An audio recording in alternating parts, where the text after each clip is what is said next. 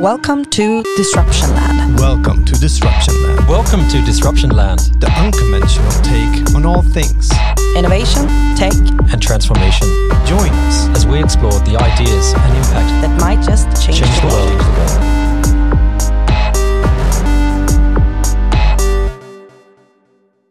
Welcome to today's episode of Disruption Land on the topic of synthetic data. I'm Hannes Sapiens, Disruption Officer at Epicenter, and I'm here to be your host today.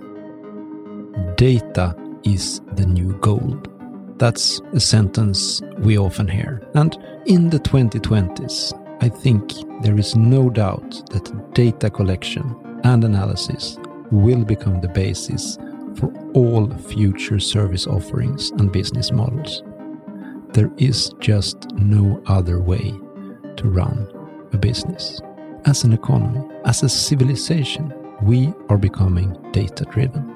On a side note, I think it's about time. I mean, can you imagine people making decisions based not on data? I mean, primitive heuristics or even the horror gut feelings, instinct? Honestly, when someone says the word gut feeling, I remove the safety from my revolver. I guess, unless they're in the business of microbiomes. then again, smartasses will say that it's not about the data, it's about the insight. Well, of course, but good luck in finding that insight without the data. Data is, in many ways, a tradable asset today, a most valuable resource for any organization that need to navigate rapidly developing environments.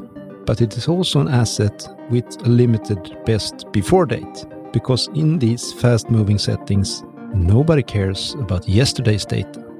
More importantly, though, than the short expiry date, at least in our part of the world, we also care about people's privacy and data rights. This means, in practice, that there are many categories of data that are simply not available for monetization. GDPR could be the most well known legal acronym in our current times. GDPR and other similar data protection regimes around the world not only makes it impossible for a lot of organizations that possess valuable and sought after data to share it and to trade it. In addition, simply being in possession of protected data is a potential liability. The fines for sloppy data handling are hefty, not to mention the obvious loss of trust and credibility for any data managing entity not living up to the relevant compliance standards.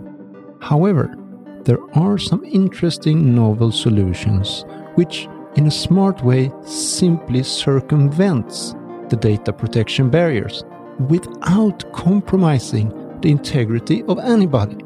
It unlocks the value of the previously unusable, unmonetizable data. One such solution is synthetic data. In short, synthetic data is computer generated data that doesn't have any relationship to real persons, but which in aggregate will have similar statistical properties and can be used for the same purposes as real datasets. I think this is the beginning of a new paradigm in the data driven economy. If it pans out, it will indeed be a revolution. That is what we will work to understand in today's episode.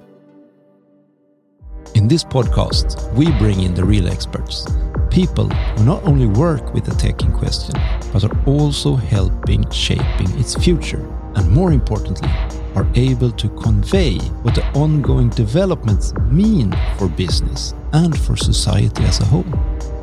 Today's guest, Alexander Hanff, is a person with an impressive background. He's a privacy advocate of worldwide renown. He's the co-founder and CEO of Think Privacy, privacy and data protection consultancy. He has also advised the FTC, the European Commission, the UK Home Office, and various other public and private sector organizations on issues ranging from online behavioral advertising, e-privacy, surveillance, and identity. Alex, we're very happy to have you with us today. My pleasure, of course, Hannes. Alex, let's get down to business. Your field is data, e privacy, and identity. let's talk about data. What important transformative trends do you see right now in the world of big data? Uh, I mean, at the moment, given the, the COVID 19 coronavirus pandemic, which has taken the world by surge for the first half of this year, there's been a great deal of focus on uh, issues surrounding data protection and privacy, particularly as we're all working from, or most of us are working from home now, doing remote work, and there's been a, a, huge increase in remote work. And it's looking like that will remain for some time. And in fact, some large companies have even stated they will allow their staff to continue to work from home indefinitely if mm-hmm. they so wish to do so. As a result of that, people have become more aware of privacy and data protection challenges. So, for example, I mean, uh, I, I, won't say what I'm wearing sat here doing this podcast, um, but I'm certainly not in office, certainly not in office attire. Um, fortunately, this is an audio recording, so it's not such a problem. It's very warm outside, so I'm trying. You're, you're giving our listeners some very powerful images here, Alex, already. And if this is a video conference, for example, then that would be uh, potentially a much more serious thing to, to, consider, not just how you present yourself within that environment, but also the environment that you're in as well. So whether or not you have family members around or family photographs or pictures on the walls or other things which can be seen through your camera mm-hmm. uh, in the case of video conferencing and that you may not want others to see, things which would be considered infringing on the privacy of your, of your home life or your, or your private space. And this is an issue, a topic which has been raised much recently with the emergence of video conferencing mm. as the norm. Yeah, the explosion really of, of all these yeah. platforms of Teams and Zoom and, and whatnot. But Zoom were challenged relatively early in this process, right, for their lousy privacy and security aspects. What's your take on that conversation? Yeah, I mean, they were challenged and they were challenged directly by me. Going back some time, in fact, I first challenged Zoom about two years ago, privacy and data protection issues for their service. Interesting. Tell us a bit more. What were the issues you saw already at that time? Um, well, there was no end-to-end encryption. They were able to access the data themselves. They were saving the data in their cloud services. They were using that or analyzing that data for various different purposes, all of which are not entirely clear, but there's certainly reason to believe that some of that analysis was being done for marketing and advertising purposes. And there really was no privacy with Zoom, Zoom video conferences. On top of that, on an earlier edition of Zoom, they were installing web servers on desktop machines in order to easily launch the Zoom client from a, a link. The problem with that was it introduced very severe or very serious security issues. Right. It could be launched by any external party or someone. You, you could simply ring someone up, right? And yeah, and, and it exposes the machine to the public internet. If you're running a web server, then if there's any security vulnerabilities within that code, that can provide direct access to your machine uh, or to your internal network behind that machine. So there's significant concerns there. And in fact, Apple removed Zoom from their, their app store at some point. I think it was last year or the year before because of this issue, because of this web server issue. It was seen as, as not compatible with their terms and conditions for App Store, and certainly was a big security concern. They're not the only ones to have done it. There are several of these video conferencing suites who did the same thing, who also had web servers. I think BlueJeans was one of them. So this wasn't completely isolated to Zoom, but Zoom was one of the ones that I was coming across more and more frequently. There was, there was Zoom, there was obviously Cisco WebEx, continued to be popular uh, over the past couple of years as well, and increasingly BlueJeans. But this, these were issues that we were facing across the board. As a privacy advisor, Alex, uh, do you think these are, uh, have they now acquired an acceptable level, uh, speaking of Teams and Zoom and, and the, the, most common platforms, or are you still uh, skeptical to how far they have come? No, I mean, Zoom absolutely have not met any sort of acceptable standard. In fact, they made a controversial decision. There was a, an earnings call, I think it was last week, and the CEO of Zoom said to the people on the call that they would not implement end to end encryption for the free Zoom service because they wanted to be able to cooperate with police and law enforcement and provide access to those calls. How, how valid is that argument in your, in your book?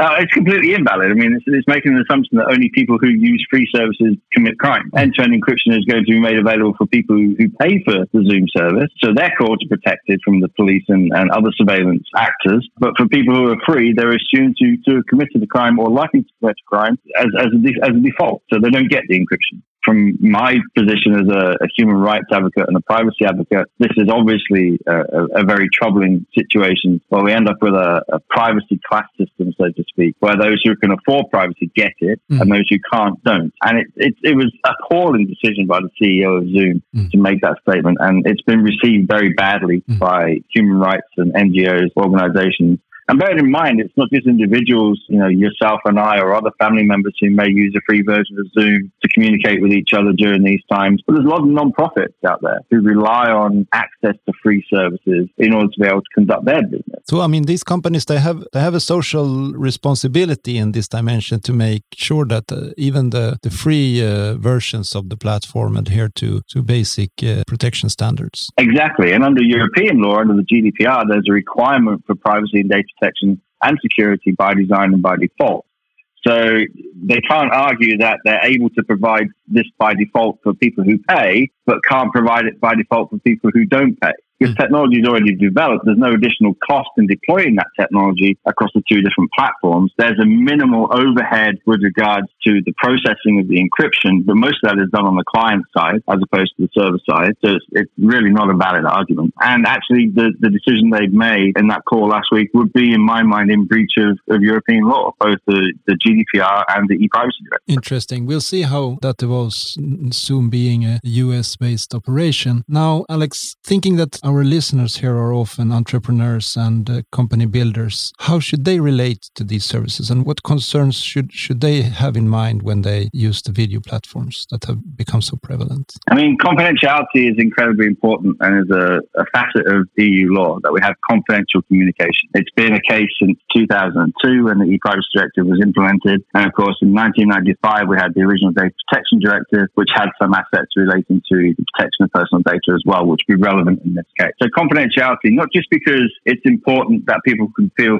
that they're communicating in a free and confidential environment in order to be able to establish freedom of speech, because we all know that if we're being surveilled, that we change the way that we behave. So we may not be speaking as candidly or as freely or as honestly as we would do if we know we're not being surveilled. Yeah. So it stifles freedom of speech, not having this private environment for communication. But also from a business perspective, there's, there's the issue of intellectual property and business secrets. Hmm. If you're using these platforms day to day to conduct business with remote workers, you want to be able to ensure that these communications are confidential because if they're not, and we know from case of Zoom that certainly in previous version, uh, a lot of this data was being funneled through Chinese data centers, which is a separate issue in and of itself. But as a company, you certainly want to ensure that those communications are private and that they are protected because you may be discussing sensitive things in relation to your business, your revenues, your business processes, your business secrets, intellectual property, etc., etc. So these things have to be considered, and encryption shouldn't be considered something which is nice to have. It's something that should be enabled by default in this day and age in all platforms across all services. There's no valid reason not to encrypt data in the modern age. So this is obviously not limited just to video conferencing. That's just being one attribute of this whole uh, enterprise solutions moving onto cloud based services, right? Yes. And and this creates problems again, which you know Cloud is very convenient. There's no question cloud is very convenient. But with that convenience comes a loss of control. And when you're placing all your data into the controlled environment or into an environment that you don't control, then you have no way of knowing for sure that that data is safe. And we know that exploits are raised on a regular basis. I mean, there have been firmware flaws within Intel chips and AMD chips at the CPU level, which have allowed access to things like Amazon's cloud services, where different customers are sharing the same physical resources on big servers, so the same CPUs, the same memory, etc. And they've been able to be bypassed as a result of flaws in the hardware and the firmware that runs those hardware. You know, so with cloud, yes, there, there comes a, a decrease in cost in some situations. Certainly not in all situations. I found in my work in this space that I can often do things cheaper self-hosted than I can do in the cloud, although that does require some level of expertise that you need to invest in in order to be able to manage and, and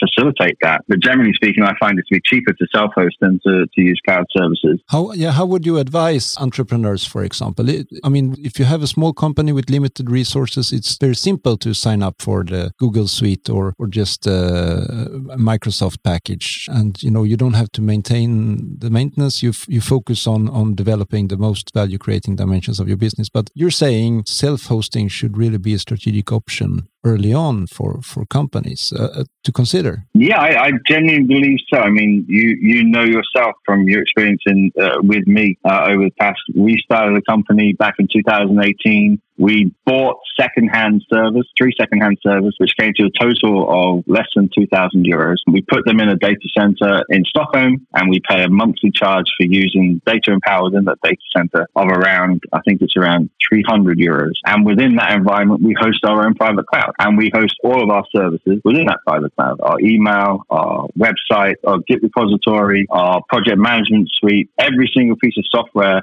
um, or every software platform or service that we run, we run as open source in our own private cloud at a cost of literally around 300 euros per month. Yeah, so that that, that is definitely an option, yeah, for uh, even for small companies to who have the required competence to consider. Very useful advice.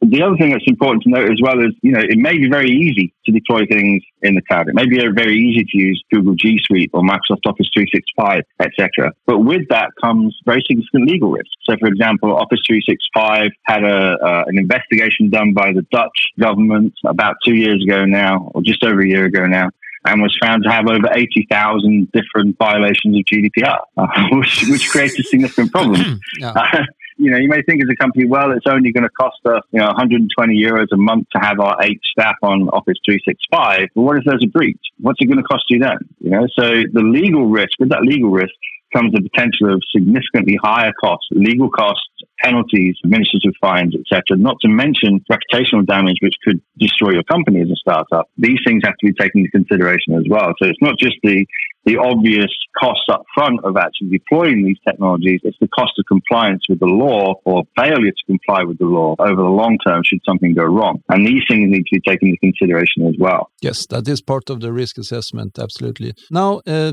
you know, moving beyond perhaps the basic sort of in-house hosting of one's own company systems, let's talk a little bit about the uh, concept of data harvesting and, and the broader sort of data driven economy, the, the real time uh, dashboard type operation of digital companies that we're now seeing is, is accelerating in many places.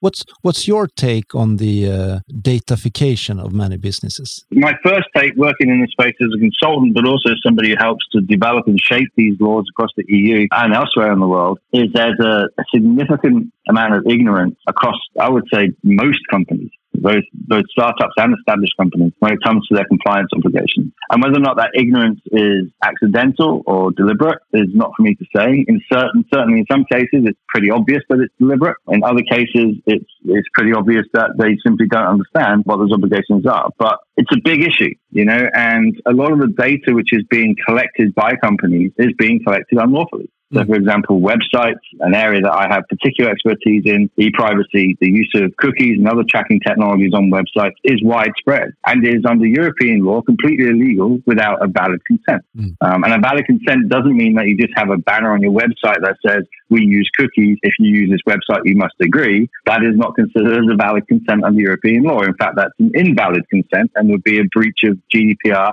and the privacy directive under the current case law and make you susceptible to quite significant fines should a regulator take action against you. But this is widespread and, and this is a pet peeve of mine because I was the person who was responsible for developing the law in the first place back in 2008, which led to how companies can collect data online and track individuals on their devices and through their websites, etc., which many people call the cookie law, but which actually covers a lot more than cookies. It, it covers all tracking technologies and all access to information on people's devices. It's not just websites that are doing this. A lot of companies develop apps, and within those apps, they're using software development kits from, from Google and and Microsoft and various advertising companies and data broking companies, etc., which are all in violation of EU law. Mm. Smart devices, which are developed by companies like Withings, for example, who I have an outstanding complaint against with the French regulator. Again, collecting and harvesting data for their own purposes in breach of law and bundling the use of those devices with the requirement that that data be collected. There was an interesting case with, I think it was Sonos, the speaker company, right. who changed their terms and conditions. This is going back about two years now. They changed their terms and conditions for one of their smart speakers, which required you to agree to the terms and conditions, which included sharing data back with Sonos about how you use the device including in some cases, as far as I recall, recordings of voices in order to be able to continue to use the device. And if Hmm. you didn't agree to these terms and conditions, they bricked the device. Exactly. And Sonos speakers at the time, I think they were around 350 euros a pop. So we're not talking an inexpensive device here. These, from the perspective of a, of a speaker, these were quite expensive devices, which were suddenly rendered useless because Sonos uh, decided that if you weren't going to agree to their terms and conditions, you can no longer use the hardware that you'd paid for. Mm. And this is not isolated. This No. has happened in a number of different situations as well. IoT is a particular concern. A lot of companies are using IoT nowadays, which have a number of problems from a security and privacy perspective. First and foremost, many of the IoT devices which are deployed currently have no way of being remotely updated. So any security vulnerabilities which appear within a specific chipset or within a specific piece of software or hardware remain. Mm. And there are literally billions of devices out there which are known to be insecure because there's no way to update. But there was also the, the challenge that you describe with the uh, devices being able to be remotely updated and also then, for example, service limited. Now that we're seeing the moving away from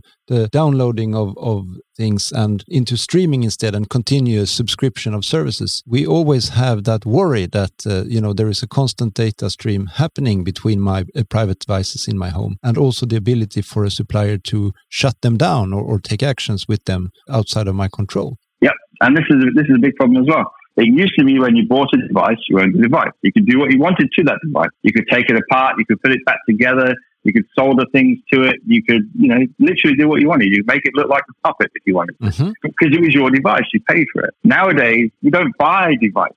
We think we're buying devices, but we don't. Mm. We receive a physical or tangible object, but what makes it work is software. And that software is only provided on a license or a subscription basis. And the hardware is superfluous to that because without the software, the hardware is completely useless. This is another reason why there's this growing community around building your own devices. So I recently began building my own Apple HomeKit devices at the chip level. So buying specific chips and circuit boards and building my own smart devices because that way I can control what data is being produced by that device and where that data goes. I can keep it within my own network on my own storage instead of it going to some cloud provider who are then going to use that data for all sorts of other purposes at a risk to my privacy my fundamental rights. Right. However, we, we are both aware I'm also a happy tinkerer of technology, but we know that that is still the uh, an exclusive domain. And most people, uh, I mean, we do it out of hobby and interest and fascination of technology. But uh, most people are, are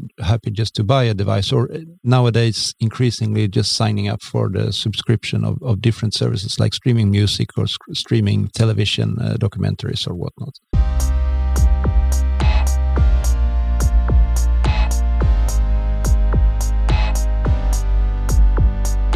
But Alex, we talked a fair bit now about the problems and the challenges, and I mean, this is this the misery of of the uh, sort of big data driven economy. But tell me now a little bit, because I know you're working on some exciting initiatives about what ways you see to to unlock data in sort of privacy friendly ways. Yeah, I mean, privacy by design, as I mentioned earlier, is a, a facet of European law, and it's embedded in GDPR with regards to the fact that all services, all projects, all development, all products should be developed in a way which is guaranteed to protect the fundamental rights of the end users, of the data subjects, as we call them in, in European law. And privacy by design, when you design a product or a service based on privacy by design, it actually becomes really quite simple to be able to extract value from that data because you've already eliminated all the risks to fundamental rights prior to that project going live. Yeah. So one of the things that we're doing currently, for example, is we've started new company recently called SynData, and we create synthetic data in order to do big data analytics. Can you explain what what what, what is synthetic data to the listeners that may not be familiar with the term? So synthetic data is, is data which looks like real data. So if you were to take a telephone directory, for example, and take 15 pages out of that telephone directory, we could then use that data to create synthetic data which statistically matches that original data, but can be of a magnitude larger. So we, we could take go from 15 pages and create a trillion pages of similar data, which has the same statistical attributes and can be read just as a telephone directory page would be read but that data doesn't relate to any single individual at all. It's completely made up. Yeah. And this is done literally within a very short period of time using machine learning, artificial intelligence, deep learning to analyze the patterns within the data and create data at the other side, which looks exactly the same, but doesn't relate to any individuals. So it allows you to do things like statistical analysis, predictive analysis, data modeling, data testing, etc., of large projects, the same as you would do with other big data, but without the privacy risks which entail that. So why why should companies then pay attention to synthetic data? Synthetic data is, is actually growing very, it's trending rapidly at the moment in machine learning and data environment because it removes that risk from compliance perspective of being in breach of laws like GDPR in the EU or CCPA in the US and various other countries around the world who are introducing data protection laws very, very closely modeled on the European GDPR. So by removing that risk, you are able to extract more information because you're able to use more data than you were previously because it doesn't relate to any individual. So it's exempt from GDPR but you get the same result without the risk. So the cost goes down, the long term cost goes down. In many cases, the short term cost goes down as well because you don't have to spend huge amounts of time determining what data you can use and what data you can't use. You can use it all because it doesn't relate to it. Could you give perhaps an industry related application? How would this work in a case of, for example, finance or telco or? Okay, so say, for example, if, if let's say you're a credit scoring company and you wanted to have some idea about how different behaviors might illustrate pattern for the purpose of scoring credit. Now, if you wanted to do that traditionally, you'd need to collect a lot of information about individuals, about their spending habits and their repayment of credit to be able to detect those behaviors and be able to then uh, set up your scoring algorithm accordingly. That comes with a lot of risk because you need to have the valid legal basis to be able to do that. In many cases, that's very difficult to do because when people sign up to buy something, they don't necessarily sign up to have that data used for that purpose. I mean, in GDPR, we have purpose limitation, purpose specification which is required in order to be able to process that data. So if you have synthetic data which has the same attributes as real data, yeah, so you can still establish the same patterns of behavior, but without it actually relating to any real individuals, then you can develop those algorithms accordingly using synthetic data. It seems it would allow for uh, much quicker iterations and creation of, new data sets if you don't have to go to the legal department to ask for the permission to uh, to use data all the time. Yeah, and there's also a situation, you know, that the procedure procedure in which you would normally go through. In this particular situation, you would normally need to do what we call a data protection impact assessment, provided you have a legal basis to use the data in the first place, which is the first hurdle you have to overcome. Um, data protection impact assessments take a lot of time. They cost a lot of money, particularly on a project of this size that we just uh, used as the example. Um, you wouldn't need to do any of that because you wouldn't need to comply with GDPR because you're not using data which is related to any individual. Also, the cost of producing that data is significantly lower as well. In many cases, if you want to do big data analytics, you need to buy that data from mm. somewhere. So you go to a data broker, you pay them obscene amounts of money to give you the data. Then you go to a deep learning company or an AI company and you say, here's this data. Please, can you give us some algorithms or give us some predictive models based on this data? And they charge you a huge amount of money. But if you use synthetic data, that loop becomes much smaller and those costs decrease significantly. So, uh, how do you think synthetic data will impact things in, uh, in, in the larger picture? So, it will make companies more agile and allow them to experiment and test hypotheses, etc much quicker? And what will that entail ultimately? When you're thinking about synthetic data, you're thinking about freedom freedom to be able to innovate, freedom to be able to do things which are currently restricted from doing under GDPR. And this is the reason why I got into this in the first place. I'm a privacy advocate. I've been working in privacy for over, over a decade. I've been working in tech my entire life on some of the biggest projects in the world for some of the biggest governments in the world. But for me, privacy and fundamental rights are paramount. And we started looking at synthetic data because we were trying to find a way to allow big data to still exist in the world and still innovate and all the benefits we gain from that, but in a way which isn't impacting the fundamental rights and freedoms of individuals. And at the same time, has a cost benefit for the companies who wish to deploy these technologies. So I think from my perspective, it's a great thing from a privacy position. Also, from a regulatory perspective and compliance perspective, it's a great thing for an organization. For the community and society as a whole, being able to use these technologies, and we all know how useful big data can be for things like tracking coronavirus or the, the Zika virus or, or global warming, etc. There's no reason why we shouldn't be using these technologies. We just need to use them in a responsible way which doesn't have an impact on the rights and freedoms of individuals. And if we can do that through synthetic data, then it's a win-win for everybody. And if you look at the hype or the buzz around synthetic data at the moment, it seems pretty obvious that this is a growing realization and it's a market which is going to dominate over the next five years. I, I find it also interesting from the point of view that, uh, I mean, being part of the European wide tech community, we have seen that European companies sometimes struggle because of the limitations on the data that can apply in relation to, for example, US or, uh, for that sake, China based companies, which have different data uh, legislations uh, and regulations. And perhaps if we can exploit the concept of synthetic data, it will allow European based companies to catch up with that data disadvantage that uh, we have been suffering from over the last few years? I think not just the data disadvantage, and, I wouldn't really say it's a data disadvantage. A lot of these other companies have been breaking the law and got away with it. So it's more a case of law breaking than a. Than a, than a yeah, I'm specifically saying this in the sense of uh, you know small companies working to innovate with, with limited resources. Now, as a privacy concerned citizen, I am superbly grateful for for the data protection systems that we do have. But from the sort of tech innovation and uh, not least the listeners to this particular podcast who are working with digital innovation in various dimensions, this has been a hurdle for, for a lot of companies. Yeah, I mean, it has been. That's mainly due to bad advice not complying with previous laws, which would made these transitions much easier.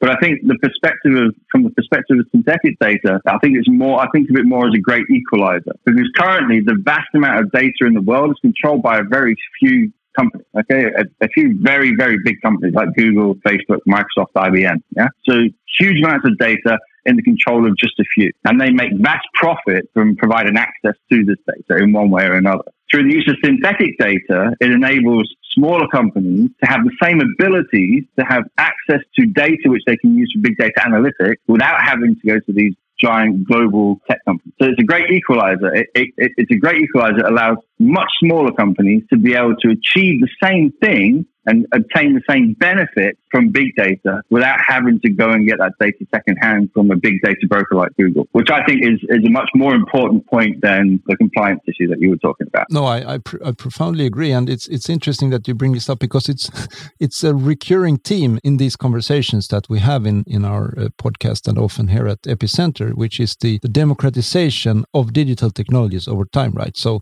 it begins with the, the the ones that have a lot of resources and there is a concentration of power. But ultimately, we often see that once the technology evolves, it also is spread to a lot more people. And here we have a pregnant example of that happening, right? So the biggest organizations in the world, the biggest tech companies have been able to gather so much data. It's given them great advantages. But here we have a way to allow small organizations to, to generate data in completely different ways, which is less costly, thereby leveling the playing field for better competition and greater innovation for all the parties involved. Exactly. A startup from Estonia, for example, may be able to, with a very limited budget, provide a predictive algorithm which they've developed through the use of synthetic data, which competes with something Google or Microsoft or Facebook are selling in a way which would give them a market position at an early stage and give them the independence they need to grow their business. Brilliant. Well, Alex, I think uh, our conversation, unfortunately, is uh, closing to an end, and it's been fascinating to. Uh, listen and thank you for sharing these insights into this rapidly evolving field. I am quite sure that we will have to revisit you and, and your work in future podcasts. So I'd like to thank you very much for taking the time to join us today. Very welcome. Thank you for having me. It's always a pleasure. All right. Take care. Until next time. Thank you. Bye bye. Thanks for joining us here in Disruption Land. To visit us again, just subscribe to Disruption Land Podcast. This podcast is produced by Epicenter, the house of digital innovation. Discover all about our vibrant tech and business community and inspiring workspaces at weareepicenter.com.